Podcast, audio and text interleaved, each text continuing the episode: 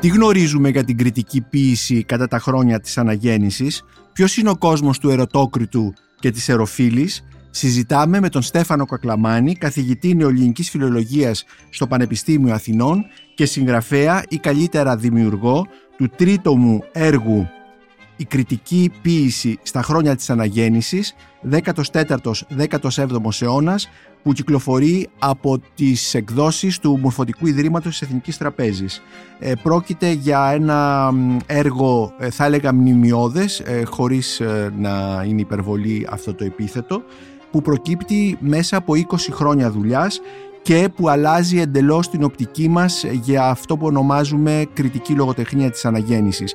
Μερικοί ειδικοί θεωρούν ότι με αυτό το έργο ξεκινάει ε, ένα καινούριο κεφάλαιο, η πραγματική μελέτη για αυτή τη μεγάλη περίοδο της ελληνικής λογοτεχνίας. Είμαι ο Νίκος Μπακουνάκης και είναι ένα ακόμη επεισόδιο της σειράς podcast της LIFO Βιβλία και Συγγραφής. Μπορείτε να μας ακούτε και στο Spotify, στα Google Podcasts και στα Apple Podcasts. Είναι τα podcast της LIFO. Κύριε Στέφανε Κακλαμάνη, αγαπητές Στέφανες, σε ευχαριστώ που είσαι σήμερα εδώ στο podcast της LIFO για να μιλήσουμε για την ε, κριτική ποίηση στα χρόνια της αναγέννησης, ε, δηλαδή για το τρίτομο έργο, έργο ζωής θα έλεγα, αφού ε, δουλεύεις 20 χρόνια πάνω σε, αυτή την, ε, ε, σε αυτό το κομμάτι, το κεφαλαιόδες κομμάτι της ελληνικής λογοτεχνίας, που αποκαλύπτει πολύ καινούργια πράγματα και μάλιστα μας δείχνει νέους τρόπους να δούμε, να διαβάσουμε την ε, κριτική λογοτεχνία που γράφεται στην Κρήτη μεταξύ 14ου και 17ου αιώνα. Εγώ ευχαριστώ Νίκο για την uh, τιμητική πρόσκληση.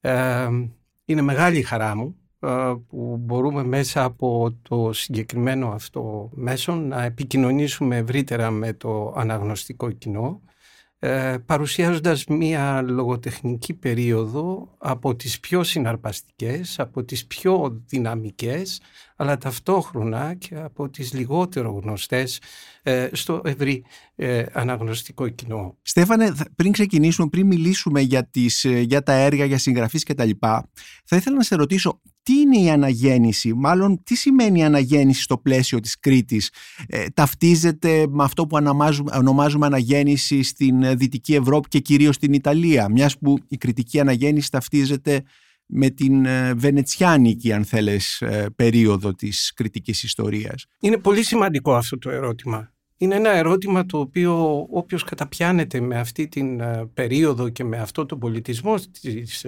περίοδου εκείνης πρέπει οπωσδήποτε να το έχει διαχειριστεί με νυφαλιότητα, βαθιά γνώση των δεδομένων αλλά και των πρακτικών που εκδηλώνονται στο ευρύτερο ευρωπαϊκό σύνολο.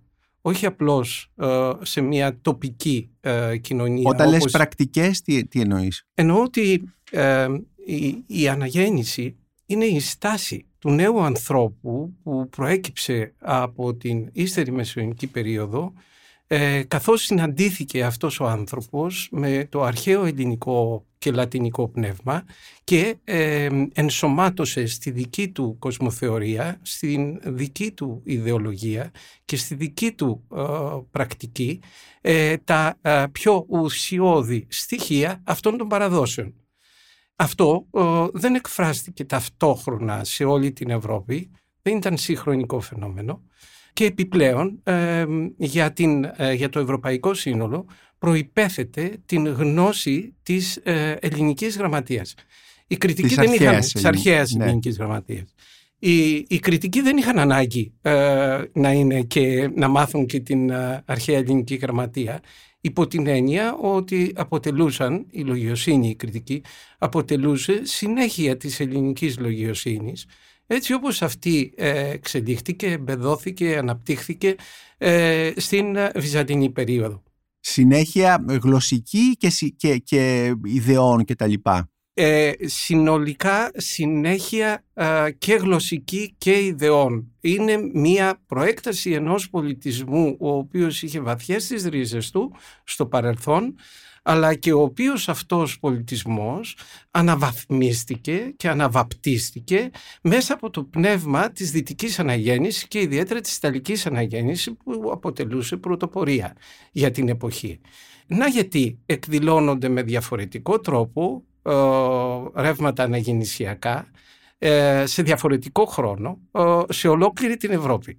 Να γιατί ε, Άγγλοι ιστορικοί προεκτείνουν λόγω χάρη την αναγέννηση ε, στην ε, Βρετανία ε, μέχρι και τα μέσα του 17ου αιώνα ε, ενώ ε, άλλες περιοχές έχουν ξεπεράσει τη φάση αυτή ήδη από τα μέσα του 16ου αιώνα. Η Ιταλία ας πούμε. Η Ιταλία. Ναι. Και η, η, αυτή αυτό που λέμε αναγέννηση στην Κρήτη εκδηλώνεται μόνο μέσα από την λογοτεχνική παραγωγή, μέσα από τη λογοτεχνία ή και από άλλες ε, Από τέχνες; όλο το πολιτισμικό σύστημα. Δηλαδή θέατρο, οικαστικά και τα, η ζωγραφική, όλα αυτά. ε; Όλα αυτά. Σε ορισμένες μάλιστα από τις ε, εκδηλώσεις αυτές ε, προηγούνται, ε, προηγούνται άλλα, άλλες εικαστικές εκφράσεις έναντι της λογοτεχνίας. Μάλιστα. Όπως λέ, όταν λέμε οικαστικές εκφράσεις, Πάμε μπορούμε να όμως- δώσουμε μερικά παραδείγματα. Ας πούμε, η περίπτωση του Θεοτοκόπουλου είναι θεμελιώδης. Μάλιστα. Υπό την έννοια ότι ήδη στα 1565-66 είναι πια ένας τέλειος μαΐστορ, ο οποίος αναγνωρίζεται πλήρως από την κοινωνία του Χάνδακα. Ένας πινακάς του κοστολογείται ε, σε πληστηριασμό ως, ως αρχική τιμή ε, στα 65 δουκάτα, ένα σύλληπτο ποσό για την Για την- εποχή. Ε, πριν καν στο να Χάνδακα, ξε- δηλαδή στο Χάνδακα. σημερινό Ηράκλειο. Στο Ηράκλειο, ναι. Ναι. Πριν ξεκινήσει το μεγάλο ταξίδι προς την αιωνιότητα. Επομένως δηλαδή ο προς την Θεοτοκόπουλος Ελληνική είναι και ένα δημιούργημα αυτό που ονομάζουμε Ακριβώς. κριτική αναγέννηση. Ακριβώς. ακριβώς. Είναι πολύ χαρακτηριστικό παράδειγμα. Ναι. Ε, και επειδή αυτή η περίοδος κριτικής αναγέννησης που συμπίπτει όπως είπαμε με την βενετσιάνικη περίοδο της Κρήτης διαρκεί ε, αιώνες. Ε, Εκεί- εδώ τώρα είναι, Ναι. εδώ είναι το ζήτημα της αναγέννησης έτσι όπως τίθεται στη δική μου δουλειά. Ε, για μένα αναγέννηση πια ε, δεν σημαίνει απλώς εισπράττω από τη Δύση αλλά ε, το πώς συνομιλώ με τα δυτικά πολιτισμικά προϊόντα. Και ε, αυτήν την συνομιλία εγώ την αναγνωρίζω μελετώντας και τις πρωτογενείς πηγές και τις γραμματιακές πηγές, ε, μελετώντας το σύστημα το πολιτισμικό ε, που ο, αναγνωρίζεται, χαρτογραφείται στην Κρήτη, το αναγνωρίζω ήδη ή καλύτερα το παρακολουθώ από τον 14ο αιώνα. Βεβαίως, σταδιακά συντελείται α, αυτή η συνάντηση, ε, έχουμε αρκετά ε, πίσω γυρίσματα, αλλά έχουμε και ε, λαμπρές εκφάνσεις του αναγεννησιακού πνεύματος ακόμα και μέσα στο 15ο αιώνα. Το, ο πρώτο, το πρώτο μισό του 15ου αιώνα στην Κρήτη είναι ε, αναγεννησιακό στο πνεύμα του, στην σύλληψη των πραγμάτων, αλλά ε, επίσης και στη δυναμική του. Η περίπτωση του απόκοπου, ας πούμε, στον χώρο της λογοτεχνίας είναι ιδιαίτερα χαρακτηριστική στο σημείο αυτό. Και η κοινωνία, ποια είναι η κοινωνία στην Κρήτη αυτή την εποχή; Ποια είναι η κοινωνία δηλαδή μέσα από την οποία βγαίνουν έργα όπως ο Ερωτόκριτος, όπως η Ιεροφίλη, όπως η ε, Πανόρια, όπως η Θυσία του Αβραάμ; Ποια είναι η κοινωνία αυτή; Είμαστε στην προ- προβιομηχανική περίοδο. Επομένως, ε, η μεγάλη μάζα του πληθυσμού ε, υπηρετεί το μικρό ποσοστό εκείνης της αριστοκρατίας του πνεύματος και της αριστοκρατίας του ψήφους που ε, διαχειρίζεται τα κοινά και διαχειρίζεται και το, την ιστορία και το μέλλον. Επομένως, τα στρώματα πληθυσμού που ε, συμμετέχουν στην ε, παραγωγή πολιτισμού δεν μπορεί παρά να είναι ε, οι αριστοκράτες και οι εύποροι αστεί οι, οι οποίοι ε, σταδιακά α, αποκτούν ε, τέτοια οικονομική επιφάνεια αλλά και τέτοια δύναμη ώστε να συμμετέχουν πλέον ενεργά ε, και στην ε, πνευματική ζωή. Ε, Όταν λέμε συμμετέχουν, ε, δηλαδή πώς γίνεται αυτή η συμμετοχή, είναι, γίνονται απαγγελίες, γίνονται παραστάσεις, γίνονται... Τι ακριβώς; Οι αστεί ε, από τη στιγμή που αποκτούν οικονομική επιφάνεια ε, επενδύουν ε, μακροπρόθεσμα ε, στις σπουδές των παιδιών τους. Ε, έχουμε μία κατακόρυφη ε, αύξηση της παρουσίας των κριτικών ε, φοιτητών ε, στο 16ο αιώνα στο Πανεπιστήμιο της Πάδοβας. Έχει προηγηθεί το Πανεπιστήμιο της Φεράρας. Δεν υπολείπεται επίσης το Πανεπιστήμιο της Μπολόνια. Όλοι αυτοί. Γιατί πάνε σε αυτή, είπες Φεράρα, Μπολόνια που είναι η περιοχή της Εμίλια Ρωμάνια, δηλαδή είναι πολύ πιο ψηλά από το θα περίμενε κανείς να φτάνουν οι κριτικοί. Γιατί πηγαίνουν εκεί και όχι ας πούμε στη Βενετία; Ε, στη Βενετία πηγαίνουν από το 1415-16 Ναι. προσαρτάται και ξεκινάει το πανεπιστήμιο ε, να παίζει τον, ε, το ρόλο της Alma Mater ε, των, ε, της λογιοσύνης ε, ε, ανά την Ευρώπη, όχι μόνος στα καθημάς. Ξεκινούν και συμμετέχουν οι κριτικοί. Α, ωστόσο, η μεγάλη αύξηση και μιλάμε για εκατοντάδα, για εκατοντάδα τουλάχιστον, ε, συντελείται από το δεύτερο τέταρτο του 16ου αιώνα και φυσικά έχει να κάνει με την οικονομική ανάπτυξη του νησιού. Η Και αυτοί που πάνε εκεί είναι παιδιά Βενετών ή είναι και, Κρη- και Κρητικών; Κρητικοί και Βενετοί. Μμμ. Ε, Κρητικοί και Βενετοί. Και όταν μιλάμε για Βενετούς, μιλάμε πια για γόνους αριστοκρατικών οικογενειών που βεβαίως προέρχονταν από την Βενετία, ανήκαν στο Libro d'Oro, ας το πούμε, της Βενετίας, ωστόσο είχαν πλέον πλήρως ενταχθεί στο νησί, στην κοινωνία του νησιού, ήταν κομμάτι του νησιού και όχι απλώς κομμάτι, αλλά ένα πολύ δυναμικό κομμάτι που θα έδινε στο τέλος και το ιδεολόγημα πάνω στο οποίο θα στηριζόταν η κριτική αναγέννηση. Εκτός λοιπόν από τους αριστοκράτες που έστελναν τα παιδιά τους στην, α, α, Ιταλία. Πάδο, στην Ιταλία και οι αστεί έστειλαν τα παιδιά τους, οι οποίοι έρχονταν στη συνέχεια στην Κρήτη, φέρνοντας μαζί με τα πτυχία τους, τα βιβλία και βεβαίως τις εμπειρίες, τις φοβερές εμπειρίες που εισέπρακταν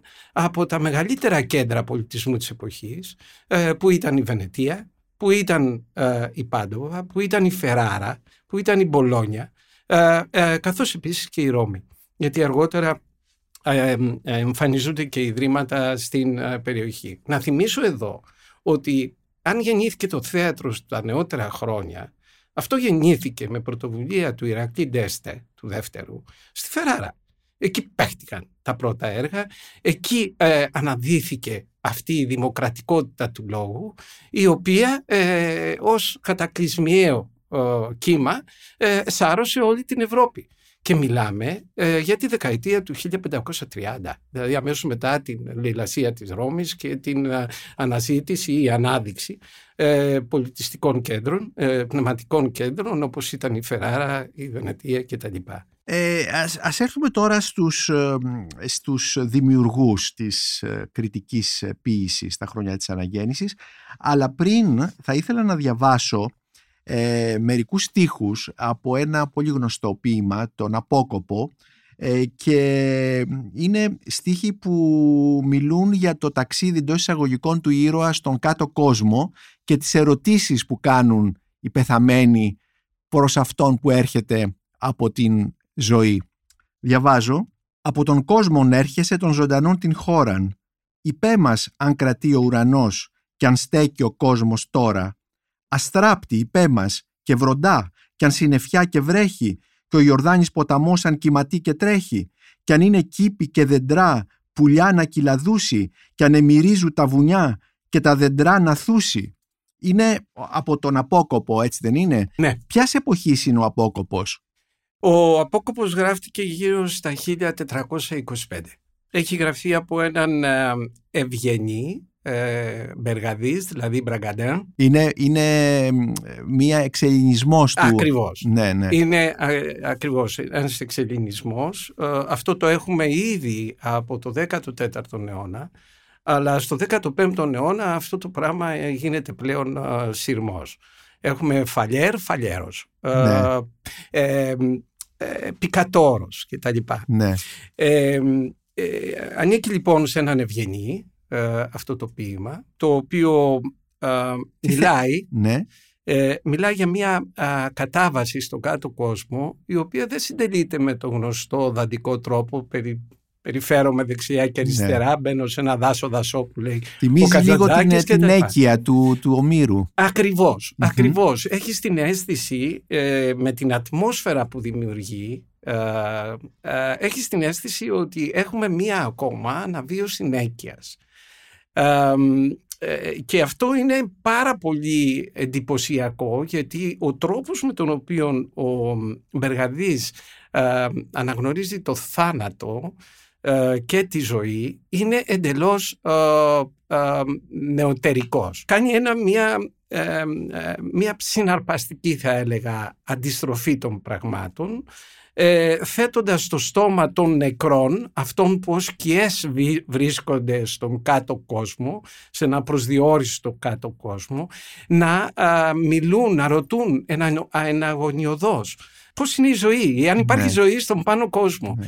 Ε, και καθώς αν τρέχει διάβασες, ο Ιορδάνης ποταμός. Ναι, ο, ναι. ο Ιορδάνης ποταμός είναι ο γαλαξίας. Mm-hmm. Δεν είναι ο Ιορδάνης, είναι ο γαλαξίας. Επομένως αν υπάρχει το σύμπαν, εάν μέσα σε αυτό το σύμπαν υπάρχει ο κόσμος, αν σε αυτό τον κόσμο υπάρχει η ζωή και ε, ε, αν οι εκδηλώσεις της ζωής είναι τέτοιες που επιτρέπουν στο επόμενο ερώτημα που κάνει να, να πει υπάρχουν και άνθρωποι ο που ζουν και χαίρονται. Ναι. και ζουν και χαίρονται. Ε, ε, ε, Στέφανε, ε, αυτό το ποίημα είναι μεγάλο, έτσι δεν είναι; Είναι, είναι γύρω στους 500 στίχους. Ναι, είναι μια αφήγηση βέβαια, έτσι ναι. δεν είναι, ένα αφηγηματικό. Ναι. Ε, επομένως όταν λέμε ποίηση, ε, πόσο απέχει η, η έννοια της ποίησης από αυτή που, όπως την αντιλαμβάνομαστε σήμερα; Δηλαδή ναι. μοιάζει πιο πολύ κοντά σε αυτές τις λεγόμενες μεγάλες φόρμες του δημοτικού τραγουδιού, ξέρω των παραλογό, παραλογών κτλ. Ναι. Το ε, τραγούδι του νεκρού αδερφού ναι. και τέτοια. Δεν ξέρω. Θα, έλεγα ότι είναι εντελώς διαφορετικό Οι, οι, οι μεγάλες αφηγήσεις ε, με τα μεγάλα θέματα ε, δεσπόζουν στην μεσαιωνική, την ύστερο μεσαιωνική και την αναγεννησιακή ποιήση. Την πρωτοκαθεδρία την έχει μεγάλη αφήγηση. Ε, και έπονται τα μικρά, ε, τα μικρά κείμενα, οι μικρές ε, φόρμες γραφής. Στην περίπτωση του απόκοπου, το νεωτερικό βέβαια στοιχείο δεν βρίσκεται μόνο στον τρόπο θέασης του θανάτου και της ζωής, αλλά βρίσκεται και στον ομοδηγητικό χαρακτήρα ε, του ομοδηγητικό, χαρακτήρα δηλαδή... του αφηγητή. Είναι ο ίδιος ο οποίος αφηγείται την ιστορία του με μια εμπειρία που εισπράττει από αυτό που ονομάζουμε κάτω κόσμο μια εμπειρία όμως την οποία έχει ζήσει μέσα σε όνειρο ενώ κοιμάται Μάλιστα. συλλαμβάνει την έννοια του προσωρινού θανάτου που είναι ο ύπνος μέσα στον ύπνο κατεβαίνει στον κάτω κόσμο με πολύ νατουραλιστικό τρόπο περιγράφοντας όλη αυτή τη διαδικασία ε, για να μιλήσει ε, ε, με τους νεκρούς να ακούσει και να απαντήσει στα ερωτήματα των νεκρών αλλά και συνάμα να ε, εκτεθεί σε αυτό το περιβάλλοντα ε, χώρο. Όντως, ε, πολύ μοντέρνα, όπως είπες, νεωτερική. Το, το ενδιαφέρον είναι ότι στο συγκεκριμένο αυτό κείμενο υπάρχουν και εκκιβωτισμένες Σαν να κατεβαίνεις ακόμα πιο κάτω, σαν να κατεβαίνεις ακόμα πιο κάτω. Σαν να έχεις α, ας πούμε έναν κάτω κόσμο διαστρωματωμένο και κάθε μια από τις εγκυβωτισμένες αυτές αφηγήσεις να σε πηγαίνει και σε κάτι παρακάτω και σε κάτι ναι. παρακάτω. Ε, εκτός από τον Περγαδί και τον απόκοπό του, ποιους άλλους μπορούμε έτσι να αναφέρουμε ως χαρακτηριστικούς δημιουργούς; Εμείς βέβαια ξέρουμε τον Κορνάρο που ναι που αμφισβητείται βέβαια αν είναι ο συγγραφέας του ερωτόκριτου ή όχι. Δεν ξέρω. Ε, ε τουλάχιστον μέχρι. Όχι. Όχι, όχι. Ο Βιντσέντο ναι. είναι αυτός που έχει γράψει τον ερωτόκριτο ε, και ναι. ξέρουμε πάρα πολύ καλά ακόμα και την ε, μαμή που τον ξεγέννησε. Α, ναι. Ε, Α, ωραία, πρέπει να μας πεις γι' αυτό. Επομένως, ξέρουμε τον, ε, τον Κορνάρο, ξέρουμε τον, τον Γεώργιο Χορτάτσι. Ποιος είναι ο αριθμός, αν θέλουμε να πούμε έναν αριθμό δημιουργών που η ανθολογία σου περιλαμβάνει Πόσοι είναι αυτοί οι δημιουργοί που έχουν φτάσει μέχρι σε εμάς, βέβαια; Η κριτική, τα έργα της κριτικής λογοτεχνίας υπογράφονται επωνύμως. Έχουμε όμως και έργα ανώνυμα. Βέβαια για την εποχή τους δεν ήταν καθόλου ανώνυμα, ήταν πολύ γνωστά, αλλά η χειρόγραφη παράδοση ε, δεν μας έδωσε αυτό το στοιχείο. Πούμε, για τον Απόκοπο ξέρουμε το επώνυμο του δημιουργού Δεν ξέρουμε ποιο είναι το μικρό του όνομα. Α, δεν ξέρουμε. Όσο ναι. ερχόμαστε προς τα νεότερα χρόνια, η ταυτότητα του δημιουργού γίνεται ακόμα πιο ισχυρή. Μάλιστα. Έρχεται ο ίδιος να δηλώσει στον εαυτό, τον εαυτό του στο κοινό του με όλα τα στοιχεία αυτοβιογραφίας που για την εποχή εκείνη ήταν απαραίτητα ώστε να προσδιοριστεί επακριβώς. Η ταυτότητά του δηλαδή συνήθως προέκυπτε ε, στη, στα μένα αφηγηματικά κείμενα είτε μέσω ενός αυτοβιογραφικού ε, επιλόγου είτε μέσω μιας ε, ε εκτεταμένης ε, καταγραφής ε, τίτλου του έργου συν του δημιουργού. Ας πούμε ο Κορνάρος πώς, παρουσιά, πώς αυτό παρουσιάζεται; Ο Κορνάρος παρουσιάζεται στους τελευταίους στίχους του Ερωτόκριτου λέγοντας Βιντσέντζος είναι ο ποιητής και στη γενιά Κορνάρος, στη Στίανε γεννήθηκε κτλ. κτλ. Στοιχεία τα οποία η ιστορική έρευνα, η αρχαϊκή έρευνα έχει τεκμηριώσει στο ακέραιο. Ε, πολλές φορές ε, ε, η αρχαϊκή έρευνα μας ε, προσφέρει εντυπωσιακά αποτελέσματα. Είπα πριν ότι ξέρουμε ακόμα και ποια ήταν, πώς λεγόταν η μαμή. Ξέρουμε ναι. πότε ακριβώς γεννήθηκε. Πώς λεγόταν η μαμή; δεν θυμάμαι αυτή τη στιγμή, αλλά υπάρχει μια δικογραφία η οποία συγκροτήθηκε καμιά δεκαπενταριά χρόνια μετά τη γέννησή του. Γεννήθηκε στις 26 Μαρτίου του 1553, αν θυμάμαι καλά. Δικογραφία όμως απαραίτητη ώστε ο Βιντσέντζος να αποκτήσει την ιδιότητα του ευγενή, τα δικαιώματα του ευγενή. Γιατί ήταν ότι, νόθος, τι; Όχι. Ε, έναν, ε, μία εβδομάδα μετά την ε, γέννησή του πέθανε ο πατέρας του. Οπότε έπρεπε να φροντίσουν τα ανήλικα ως τότε αδέρφια του. Μόλις ενηλικιώθηκαν τα αδέρφια του ε, ε, έγινε και αυτή η, ιστορία. Σε αυτή τη δικογραφία λοιπόν αναφέρονται οι δύο γυναίκες, δύο είναι οι γυναίκες οι οποίες βοήθησαν τη Ζαμπέτα, τη μάνα του, να ε, γεννήσει στην τραπεζόντα της Ιτίας σε ένα χωριό. Ε, Στη Σιτία. Ναι. Ε, Στέφανα, ξαναγυρίζω το ερώτημά μου. Τελικά ναι. είπαμε για τους ανώνυμους ε, αλλά και τους υπόνυμους που, που υπογράφουν με αυτόν τον τρόπο που μόλις μας ανέφερες. Πώς είναι λοιπόν αυτή η, η συγγραφή της κριτικής ε, ποίησης στα χρόνια της αναγέννησης. Είναι περίπου 60. 60. Από τους 60 περίπου οι 35 είναι με ονοματεπώνυμο. Μάλιστα. Οι υπόλοιποι είναι Ε, αυτή είναι η διαστρωμάτωση σε επίπεδο ονομάτων. Ναι. Ε, από εκεί και πέρα η ιστορική έρευνα έχει κάνει συστηματικές ε, αναδυφίσεις ναι. ε, και έχει δείξει ότι κανείς από αυτούς δεν ανήκει στο χώρο τον αγροτικό. Μάλιστα. Είναι όλοι ε, ζουν στον αστικό χώρο. Ναι. Επιβεβαιώνεται, ε, λοιπόν, αυτό, νομίζω, ναι, ναι. επιβεβαιώνεται λοιπόν για μια φορά ακόμα ότι η κριτική λογοτεχνία είναι η λογοτεχνία της πόλης, στην ευρύτερη σημασία και φυσικά ε, λογοτεχνία των ανώτερων κοινωνικών στρωμάτων. Και όταν λέμε πόλης, ε, η βασική πόλη είναι ο Χάνδακα, στο Ηράκλειο, ναι. έτσι, δηλαδή εκεί είναι το κέντρο το λογοτεχνικό της Κρήτης. Το... Τα Χανιά; Και τα τρία αστικά κέντρα δηλαδή ο Χάνδακας, το Ρέθυμνο και τα Χανιά, συμβάλλουν στη συνολική εικόνα. Λόγω χάρη ο Γιώργος Χορτάτσης έχει γεννηθεί ε, στο Ρέθυμνο. Ένα μέρος του έργου του το έχει γράψει στον Χάνδακα. Ως τώρα ε, ενδείξεις που έχουμε και είναι αυτές θεμελιωμένες καλά ε, δείχνουν ότι τα έργα του έχουν παιχτεί, τουλάχιστον οι Πανόρια και οι Ιεροφίλοι, έχουν παιχτεί ε, στο, στα Χανιά σε πολύ συγκεκριμένη μάλιστα ε, χρονική στιγμή και για πολύ συγκεκριμένο λόγο. Τι λόγο; Ε, πολιτικό. Ναι. Ε, υπό την έννοια ότι, υπό την έννοια ότι ε, έρχεται ο, ο Χορτάτσης ε, να προτείνει δύο κείμενα στα οποία το κέντρο βάρους είναι ο άνθρωπος ως πολιτική οντότητα και ο τρόπος με τον οποίο πρέπει να διαχειρίζεται τις προκλήσεις της κοινωνίας του.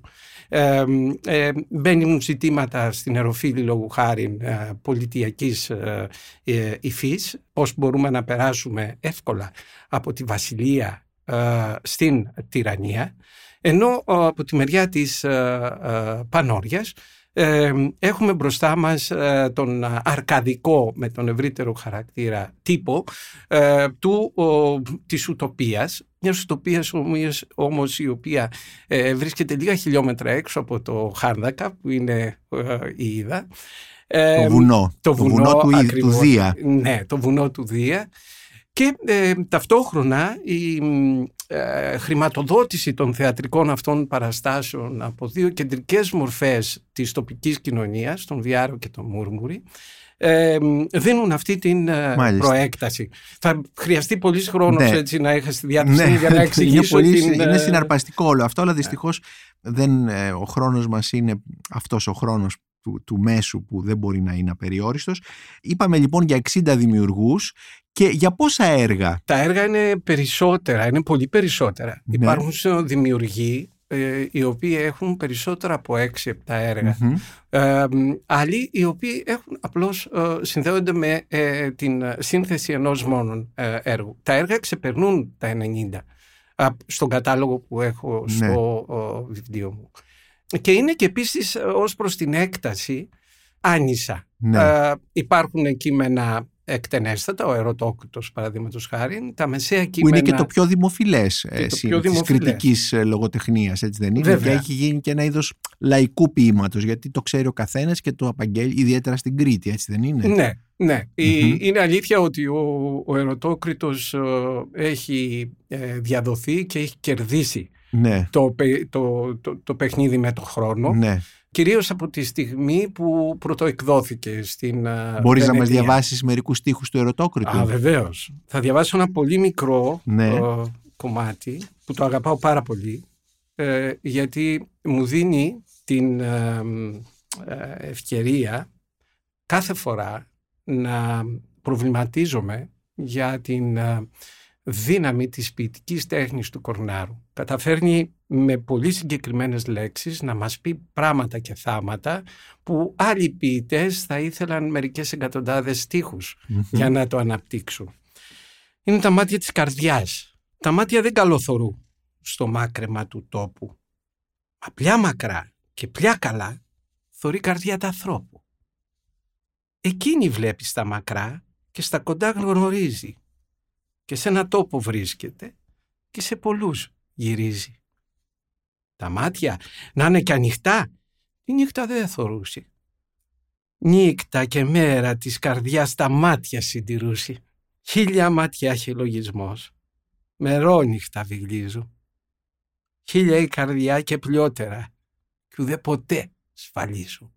Καταπληκτικό και το διάβασες πάρα πολύ ωραία και αυτό μου δίνει την ευκαιρία να σε ρωτήσω για το θέμα της γλώσσας. Αλλά πριν πάμε στη γλώσσα, ε, μέσα στην αρθολογία σου υπάρχει και ένας ποιητής, ε, ο Στέφανος Σαχλίκης, ο οποίος ε, ήταν ένας δικηγόρος της εποχής και τα λοιπά. Ήταν και πολύ τολμηρός ποιητής και γράψει πορνογραφικά ποίηματα, έτσι δεν είναι; Ναι. Τα οποία έχουν εκδοθεί κιόλας σε, σε αυτόνομο τόμο πάλι από το ΜΙΕΤ, από το ναι. Μορφωτικό Ίδρυμα της Εθνικής Τράπεζας. Ο Στέφανος Σαχλίκης θα έλεγα γενιάζει την κριτική λογοτεχνία με ένα εξαιρετικό σύντομο σχετικά κείμενο το καταλόγιο της πόθας. Ακριβώς. Είναι ας το πούμε μια τζόστρα των πορνών του Χάνδακα. Όταν λέμε τζόστρα; Ε, ένα κονταροχτύπημα. Ναι, ναι, ναι, ναι. Ένα είδος διαγωνισμού του ποια είναι... Η καλύτερη πόρνη. Η καλύτερη πόρνη. Ναι. Ε, ποια εποχή είναι αυτό το ποίημα; Αυτό το ποίημα έχει γραφεί στα 1370. 1370. 1370. Αναπαράγει εμπειρίες τις οποίες ο Στέφανος είχε αμέσως μετά την επιδημία της, της Πανόλους, του Μαύρου Θανάτου. Ε, τότε είχε χάσει οικογένεια, είχε μείνει μόνος και με μια μεγάλη περιουσία. Και όπως συνέβη σε ολόκληρο τον δυτικό κόσμο, αφέθηκε ε, σε μια ε, ζωή τριφυλή. τριφυλή. Η ελευθεριότητά του αυτή, την ελευθεριότητά του βέβαια αυτή την πλήρωσε ακριβά γιατί έμεινε με μερικά χωραφάκια ε, σε ένα, ε, στο χωριό Πενταμόδη που βρίσκεται έξω από το Χάνδακα. Τα ξεπούλησε δηλαδή όλα. Τα ξεπούλησε όλα. όλα. Για τις και, πόρνες και για, για τις απολαύσεις. και τα λοιπά. Αλλά έγραψε όμως και για αυτές. Και λόγω των χρεών ε, τον βαλάνε και στη φυλακή. Και εκεί στη φυλακή ε, κάθεται και γράφει τα κατορθώματά του. Αναστοχάζεται, ε, μάλλον ανασυγκροτεί τα γεγονότα στα 1370 μια δεκαπενταετία μετά αναστοχάζεται τη ζωή. Έχει πάρα πολύ ενδιαφέρον ο Σαχλίκης γιατί είναι Ναι. σε δύο επίπεδα. Είναι στο ένα επίπεδο της καταγραφής, όσο λογοτεχνική και αν είναι και όσο λογοτεχνική και όποιοι και αν οι- οι- υπόκεινται στη γραφή τους, ε, του Σαχλίκη, παραμένει να είναι μια ε, καταγραφή δεδομένων. Ενώ αργότερα θα γίνει ένας τρόπος αναστοχασμού της ζωής του. Θα χρειαστούν οι Γάλλοι ε, τουλάχιστον 50 χρόνια μετά για να αποκτήσουν τον δικό τους βιγιόν, τον δικό τους Σαχλίκη των βιγιόν. τόσα χρόνια μετά. Επομένως, είναι μια πρωτοποριακή, θα λέγαμε, παρουσία στην, ε, Ε, στην ευρωπαϊκή λογοτεχνία. Γιατί είναι ένα κεφάλαιο της ευρωπαϊκής λογοτεχνίας. Εδώ, κριτική. εδώ έχει σημασία. Εδώ πρέπει να μας πει πάνω σε Ναι. αυτά τα θέματα. Ε, εδώ έχει σημασία. και πόσο ε, τη γνωρίζουν. Ε, Εδώ έχει σημασία α, αυτό που είπαμε στην αρχή, ότι αναγέννηση σε εμάς δεν είναι αυτό που οι δυτικοί Ιταλοί θεωρούν Ναι. ως αναγέννηση, αλλά είναι ε, η συνομιλία με τα δυτικά πράγματα. Ο Στέφανος Αχλίκης συνομιλεί πρώτον με την δημόδη ιστεροβυζαντινή λογοτεχνία, δηλαδή τη σύγχρονη του λογοτεχνία, από τη μια μεριά, κυρίως όμως συνομιλεί με την Ιταλική λογοτεχνία της ίδιας εποχής. Έχουμε πάρα πολλά κείμενα ε, γραμμένα σε διάφορες διαλέκτους ε, Ιταλικές και στα Τοσκάνικα, αλλά κυρίως όμως σε διαλέκτους στα οποία κείμενα οι συγγραφείς τους, πολλοί από τους οποίους είναι επώνυμοι, περιγράφουν ανάλογα, ε, ζ- ε, ανάλογες καταστάσεις. Μμμ. Ε, με άλλα λόγια, ο Στέφανος Σαχλίκης συνομιλεί με την ε, Ιταλική λογοτεχνία της εποχής του. Και εδώ πρέπει να καταγράψουμε κάτι πάρα πολύ σημαντικό. Ο, ο Σαχλίκης είναι πρωτοπόρος και σε αυτά που κάνει, κυρίως όμως σε κάτι πάρα πολύ συγκεκριμένο, το οποίο προσδιορίζει την νεοελληνική λογοτεχνία ως τον 20ο αιώνα. Και αυτό φυσικά είναι η εισαγωγή της ρήμας, δηλαδή της ομοιοκαταληξίας. Ομοιοκαταληξίες. Και ο Σαχλίκης είναι αυτός που για πρώτη φορά στα έργα του κινήθηκε από τον ανομοιοκατάληκτο στίχο στον ομοιοκατάληκτο. Προσπάθησα και νομίζω ότι έχω δώσει μια απάντηση στον τρόπο με τον οποίο ήρθαμε στο δεκα- δε- ε, ζευγαρωτό 15 σύλλαβο στίχο. Ο, ο Σαχλίκης ξεκίνησε με μονορήμες, δηλαδή με τέσσερις στίχους που να είναι της ίδιας, ε, με την ίδια ομοιοκαταληξία Μμμ. για να περάσει στη συνέχεια σταδιακά στη ζευγαρωτή ομοιοκαταληξία και να κλειδώσει εκεί. Ας μιλήσουμε λίγο για τη γλώσσα. Είναι τα ελληνικά. Ναι. Έτσι δεν είναι. Η γλώσσα δηλαδή είναι τα ελληνικά. Ε, και μάλιστα θα λέγαμε ότι ακόμη και οι Ιταλοί, δηλαδή οι Βενετσιάνοι και τα λοιπά, γράφουν στα ελληνικά επίσης. Ναι. Και το αντίθετο βέβαια συμβαίνει, αλλά κυρίως στα ελληνικά. Ε, πώς αυτή η γλώσσα λοιπόν, δηλαδή όταν έχεις ε, μία κυριαρχία πολιτική που είναι η Βενετσιάνικη, ε, πώς ε, επικρατεί η ελληνική στην, στη λογοτεχνία; Η συνάντηση των δύο εθνοτήτων συντελέστηκε ήδη από την ε, επαύριο της κατάκτησης της ε, Κι- Κρήτης ε, από τους Βενετούς. Δηλαδή από το 1211 αρχίζει... 1211 και φτάνει μέχρι το 1669 που οι Οθωμανοί κατακτούν την Κρήτη. Ακριβώς. Επομένως, Είναι ένας τεράστιος Ακριβώς. άνοιγμα χρόνου, ναι. Ακριβώς. Μμμ. Ο 13ος αιώνας βέβαια είναι ένας επώδυνος αιώνας γιατί οι δύο εθνότητες ε, διεκδικούν ε, ε, χώρο. Ο, οι Βενετοί ε, για να κυριαρχήσουν επ' αυτού, ε, το τοπικό αρχοντολόι για να μην χάσει αυτά τα οποία έχει. Ε, έχουμε πραγματικά έναν αιώνα επαναστάσεων. Μμμ. Ο αιώνας αυτός κλείνει με μια εμβληματικού τύπου ε, συνθήκη ανάμεσα στον α, Αλέξιο Καλέργη και τους ε, Βενετούς και τον ε, Δούκα της Κρήτης που εκπροσωπούσε το βενετικό κομμούνε ε, της εποχής στο οποίο μεταξύ πολλών άλλων πραγμάτων περιελάμβανε και ε, άρθρα ε, ε, γαμιλιότητας. Επιτρεπόνταν η γαμιλιότητα μεταξύ των δύο, Μάλιστα. ε, δύο ε, εθνοτήτων. Από εκεί ξεκινάει συστηματικά πια η συνάντηση, όχι η αντιπαράθεση. Θα φτάσουμε στα, 1600, στα 1363 η κριτική, η, τον τόπιο αρχοντολόγοι και οι Βενετοί επίσης του τόπου να ε, συμπτύξουν μέτωπο, να επαναστατήσουν κατά της Βενετίας, της Μητρόπολης Βενετίας και να ιδρύσουν τη δική τους δημοκρατία. Γιατί, γιατί, τους, συνέ, γιατί τους συνέδεε το κοινό οικονομικό συμφέρον. Η Βενετία ναι. έκανε το λάθος να φορολογήσει το σιτάρι. Ναι. Και αυτοί κάνανε ενίο μέτωπο. Βέβαια, ε, την Επανάσταση την κατέπνιξαν την άλλη μέρα οι Βενετοί και γράφει ο Πετράρχης ε, για αυτόν ο το, Πετράρχης, ναι. ο Πετράρχης για αυτό το θέμα. Ωστόσο, το δείγμα το έχουμε. Ναι. Και την ίδια ακριβώς εποχή εκδηλώνεται στο χώρο της λογοτεχνίας για να δούμε δηλαδή πόσο ναι. ζουμερή ήταν αυτή η συνάντηση με τη μορφή του Δελαπόρτα, ε, μια ποίηση η οποία έχει ενώ ο ίδιος έχει καταγωγή δυτική, πιθανότητα γενοβέζικη, έχει ε, ως ε, διακειμενικό πλαίσιο βυζαντινές πηγές και βέβαια το βοήθειο από τη μεριά της, ε, της Δύσης. Και ε, στον αμέσως επόμενο, σε επόμε, αμέσως επόμενες γενιές έχουμε τον, τον Μπεργαδί, και βέβαια τον Φαλιέρο, τον Μαρίνο Φαλιέρο, ο οποίος ήταν απότερης καταγωγής από οικογένεια δόγιδων κτλ. κτλ ναι. Όπου όλο αυτό έχει συντελεστεί. Στον 16ο αιώνα η κοινωνία αυτή είναι πια τόσο δυνατά δεμένη και αναπνέουν με τον ίδιο ακριβώς τρόπο, ώστε είναι λάθος να τη λέμε κριτική κοινωνία ή βενετική κοινωνία. Ναι. Πρέπει να τη λέμε βενετοκριτική κοινωνία ναι. και εννοώ εκείνο το μοχλό που παράγει πολιτισμό, που παράγει την οικονομία, που δίνει στην κοινωνία την, ε, τη, τη δύναμη για να και, αναπτυχθεί. Και η γλώσσα αυτής της κοινωνίας είναι κυρίως τα ελληνικά. Η γλώσσα της κοινωνίας αυτής είναι τα ελληνικά και για πρακτικές ε, σε σχέση με την εξουσία ναι. κτλ. είναι η Ιταλική.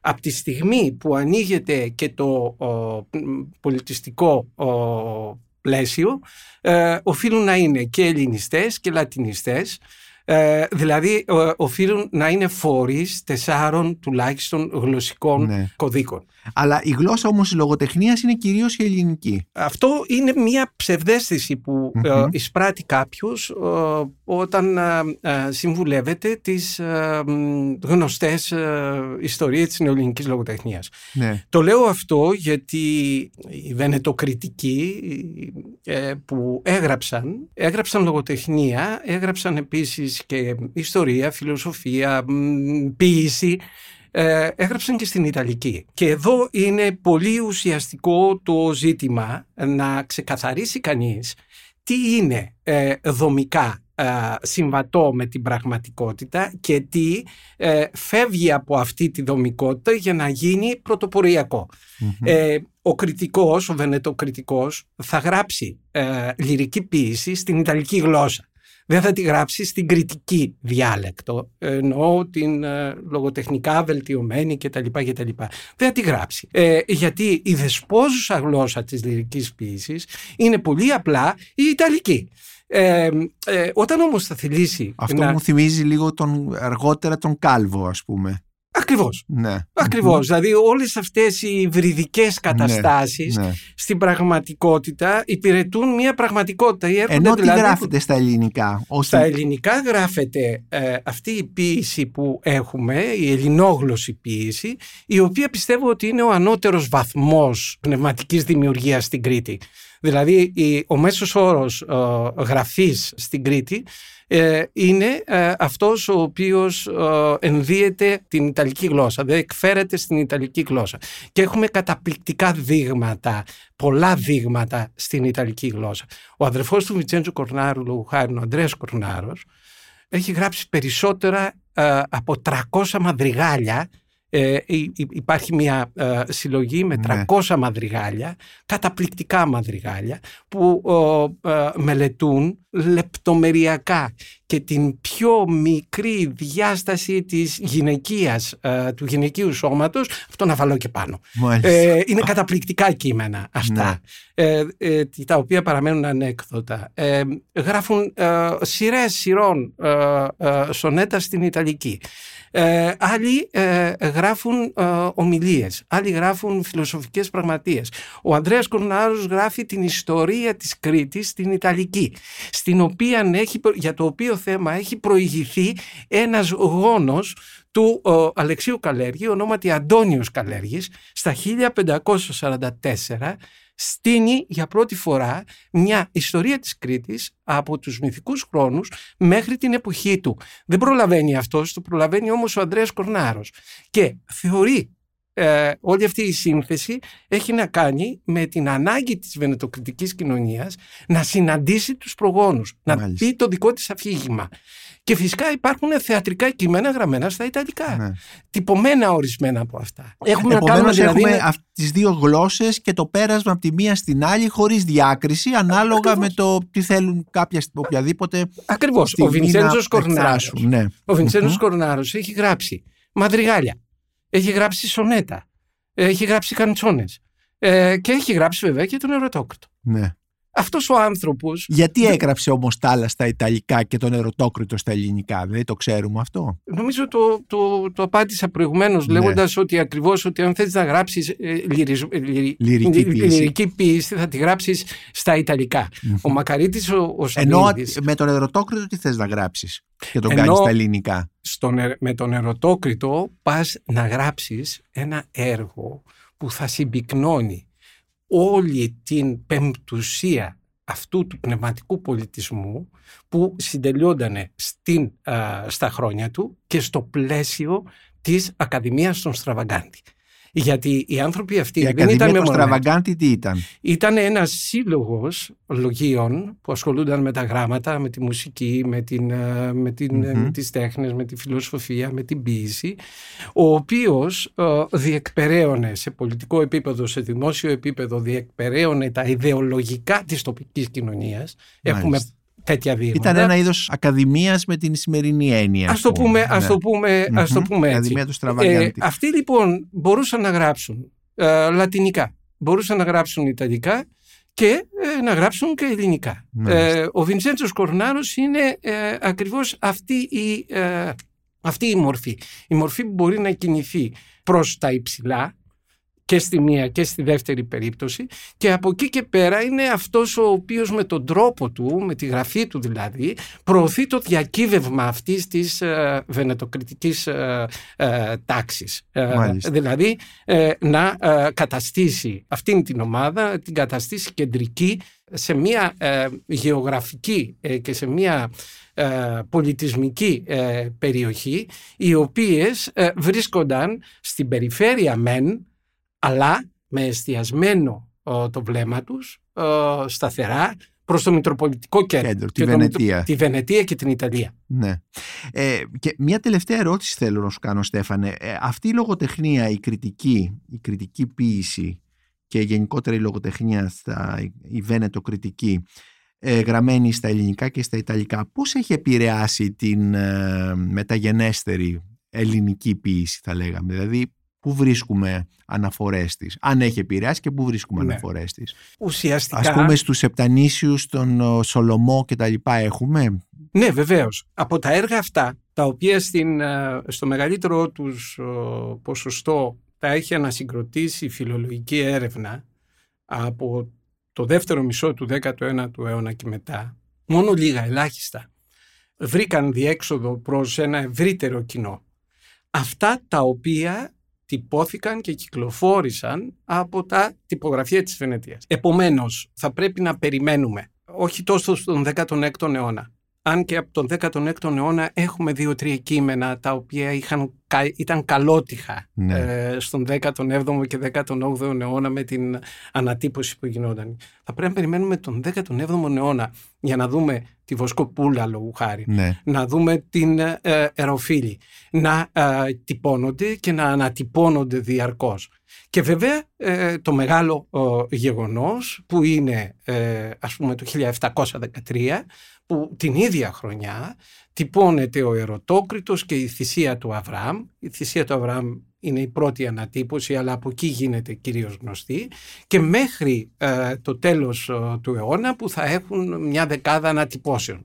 Αυτός λοιπόν αν φανταστούμε τον αριθμό των αντιτύπων και τον, και τον κόσμο που διαβάζει αυτή η κριτική λογοτεχνία ήταν η λογοτεχνία τους. Μάλιστα. Ιδιαίτερα ε, στον ε, χώρο της ε, Επτανήσου αλλά και στον χώρο τον ελλαδικό. Ως προς τον ελλαδικό χώρο αυτό το εισπράττουμε από ξένους περιηγητές οι οποίοι ε, πηγαίνοντας από τον έναν τόπο στον άλλον και καταγράφοντας παρατηρήσεις κτλ. κτλ σημειώνουν ακριβώς την ανάγνωση ή ε, ιστορίες που συνδέονται λόγου χάρη με τον ερωτόκριδο. Είτε είναι στα νησιά του Αιγαίου είτε είναι στην Πίνδο κλπ. Ε, αλλά η, η Επτάνησος ανασένει κριτικά. Ανεξάρτητα από τον λόγο ανασένει κριτικά. Θεατρικά ανασένει επίσης κριτικά.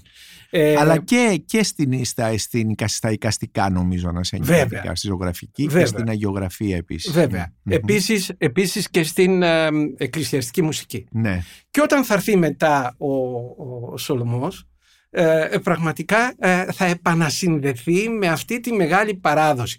Αλλά ποιος επανασυνδέεται; Επανασυνδέεται ένας που ξέρει πολύ καλά τι σημαίνει αμφίπλευρη Να είσαι και το ένα και, το, άλλο. Και να μπορείς σε αυτά εδώ τα δύο να ε, ε, εστιάζεις προσδιορίζοντας τον εαυτό σου.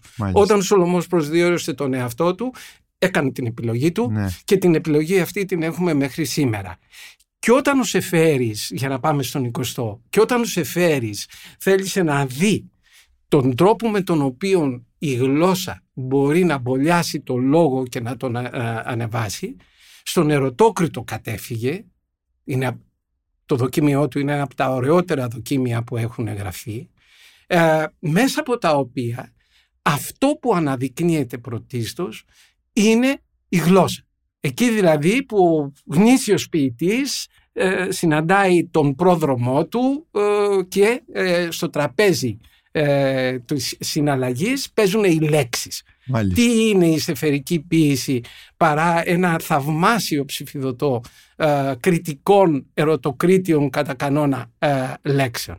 Από το πρώτο και όλας κείμενό του ως ε, τα τελευταία του. Πολύ ωραίο αυτό που μας λέει Στέφανε τώρα και θα ήθελα να κλείσουμε ε, διαβάζοντάς μας ακόμη μερικούς στίχους. Να διαβάσω από τον Χορτάτσι. Από ποιο όμως του Χορτάτσι; Ε, από την Εροφίλη. Από την Εροφίλη, ναι. Θα διαβάσω το δεύτερο χωρικό, επομένως μετά την τρίτη πράξη, μια μικρή ενότητα, γιατί μέσω αυτής της ενότητας πιστεύω ότι ο λόγος του γίνεται σύγχρονο. Για, δηλαδή, να ακούσουμε, για να ακούσουμε. Του πλούτου αχορταγιά, της δόξας πείνα, του χρυσαφιού ακριβιά καταραμένη, πόσα για σας κορμιά νεκρά από μήνα, πώς άδικοι πολέμοι σηκωμένοι, πόσες συχνιές μαλλιές συναφορμά σας γρικούνται ολιμερνοί στην οικουμένη